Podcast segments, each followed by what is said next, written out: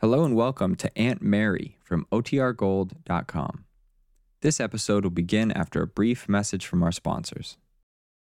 This episode is brought to you by Visit Williamsburg.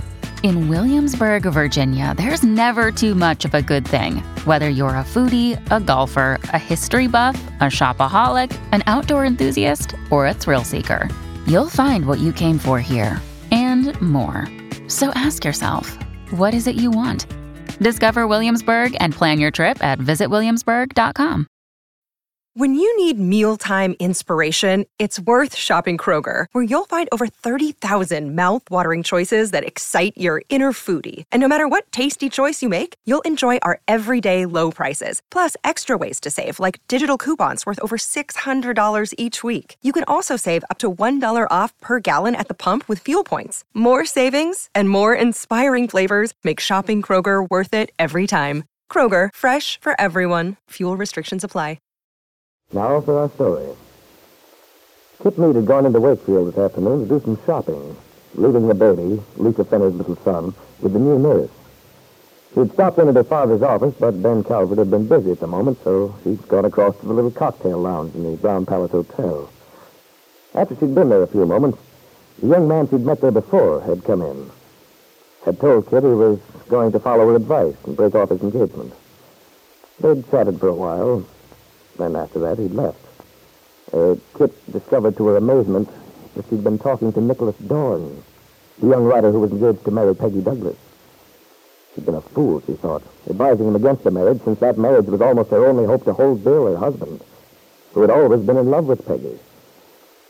Dazed by this discovery and thinking how ironic it all was, Kit walked out of the lobby of the hotel and returned to her father's office.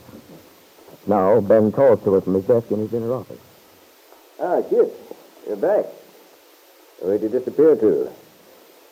I got rid of that fellow right away and then found out you'd left. No, I just went across the street and had a drink to kill the time. I don't like for you to go into places like that alone, Kit. It isn't dignified. What will people think? Oh, Dad, let's not go into that what do people think routine. Because, frankly, I don't care at this point. That's very evident. Hanging around with a lot of barroom loafers. Wouldn't be quite so bad if you had an escort. Oh, Dad, don't be funny. In my present situation, just how would you suggest I go any place except alone? Well, I guess you're right. Oh, speaking of that, uh, what's been happening? Have you seen Bill? Yes, I saw him. What do you have to say? Quite a lot of things. None of them very pleasant. Well, that's to be expected from Bill Meade. What's he up to now? The same thing. He still wants the divorce. Tried to get me to file for it. He did. that's just fine. That's what I'd hoped. I told you he'd never go ahead and get it by himself. Yes, but you're wrong. He was just giving me my last chance, he said. Then when I refused, he insisted he was going ahead with it. He's just talking through his hat. Don't worry about it. Dad, I can't seem to get it through your head that Bill's changed. He's not the same man we thought we could handle any way we wanted. I don't believe it. He can't have changed much in just a few months. You'd be surprised how much he's changed. I haven't told you the payoff. Well, what is it? He wants the child. He wants what? I said he wants the child. And I confess I wasn't too surprised knowing Bill. You mean to tell me that that crazy, irresponsible, good-for-nothing has the nerve to tell you he wants your child? My grandchild? It isn't too ridiculous. Remember, he thinks he's. Well, he's its father. What does he know about bringing up a child? How does he propose to take care of it? The. Why, the whole idea is preposterous. Perhaps, but Bill's not kidding about it. He says he's got it all worked out just how he'd manage. Well, he can just forget it. I wouldn't let him have that child if I had to spend every dime I have to prevent it. He's not a fit father for any child. With his half-baked ideas. His weak-kneed way of doing things. what are you laughing at? He's not going to have that child. What kind of a man would the child become? What's so funny, anyway? It's just that Bill said practically the same thing about you. Oh, he did, eh? What did you do? Sit there and let him insult me? No, no, I didn't. But I can't help being amused. Because Bill insists that you're the one who isn't fit to bring up a child. In fact, that's what bothers him. He's afraid that between us we'll poison his son's mind. Oh, you don't say. We'd make a man of him. Teach him to take care of himself. That's more than Bill Meade could teach him. Mm, I agree with you, Dad. But that's not the point. The point is this it's not going to happen. I know what it takes to get along in this world. You've got to be tough. And by heaven, I am going to teach that kid to be tough. He's not going to be shoved around by anybody and everybody the way his father's been. Say, you're really on the warpath. Well, who wouldn't be? I must say I don't understand your attitude. What on earth's the matter with you? I'm just feeling lightheaded, I guess.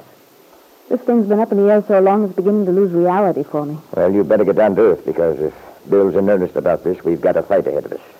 A very tough fight. Sometimes I wonder, Dad, just how you expected to defeat Bill. He's got a great many things on his side in this thing, you know. Oh, has he? Name one.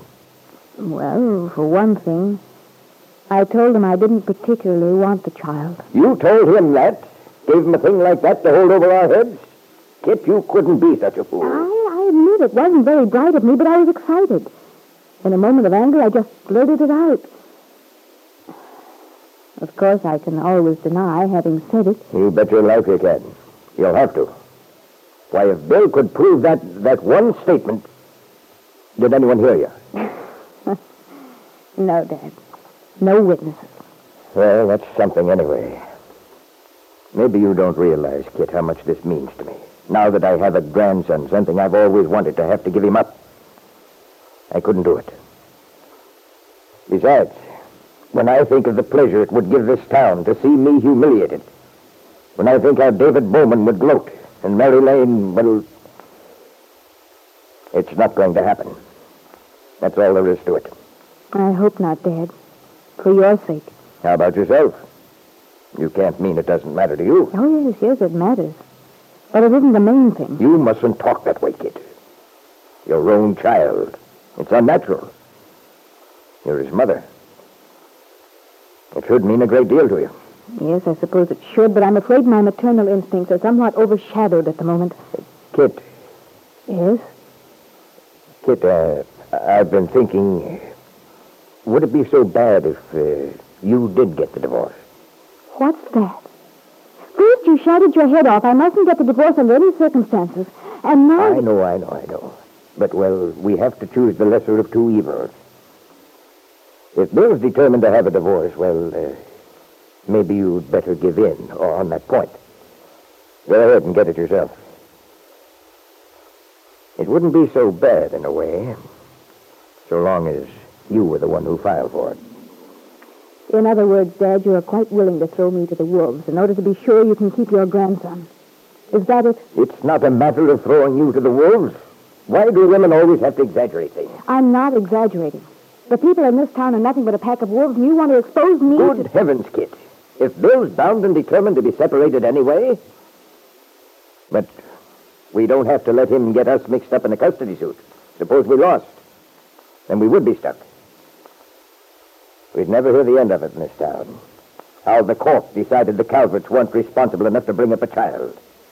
Everybody laughing up their sleeves. Bill didn't say he'd fight for custody. Maybe not. But that's the only way he could get hold of the child legally. Of course, nine chances to ten are that he wouldn't stand a chance, I'll admit. It has to be a pretty drastic situation when the court awards the custody to the father instead of the mother. But I just don't like taking a chance. You never know. Those lawyers will do anything. Dig up any dirt they can use. Yes. Yes, you're right. Don't you think it would be better if the thing never came to trial? Well, I don't like the idea of being under investigation. Of course you don't. Of course you know perfectly well you have nothing to fear. Your record's clear. Yes, but, But what? well, no crime is perfect, and, You've done nothing. You've broken no laws. well, you never know. I, I just might have done some perfectly innocent thing they could use against me. Kit, you're not keeping something from me, are you? Oh, no, no, no, of course not, Dad. You don't sound very sure of yourself. Now, look here. If there's something I ought to know, something that pertains to this affair, you'd better be sure to tell me. Otherwise, we might wind up by losing everything. Oh, Dad, for heaven's sake, I told you I'm not keeping anything from you. Isn't that enough? Do, do I have to swear to No, it? no, it's just that Well, I don't think you realize, Kit, how serious the situation is. I do realize it, Dad. But you make it all sound so menacing. I'm, I'm beginning to feel jumpy. Maybe it's just as well you do. Then you'll try to help me think of a way out. Don't worry about that, Dad. I'd give anything to think of a way out myself. The more I think about it, the more I'm sure that I don't want to go through a custody suit in court. Yes, because if you do have to go to court, Kit, if Bill's attorney is any good at all, he may stumble on some clue that would lead to Paul Cromwell and to Lisa Fenner. If that happened, and if it were revealed that the baby wasn't really your own, your father's fears as to the ridicule of the townspeople would be more than justified. If only your father could think of a way out.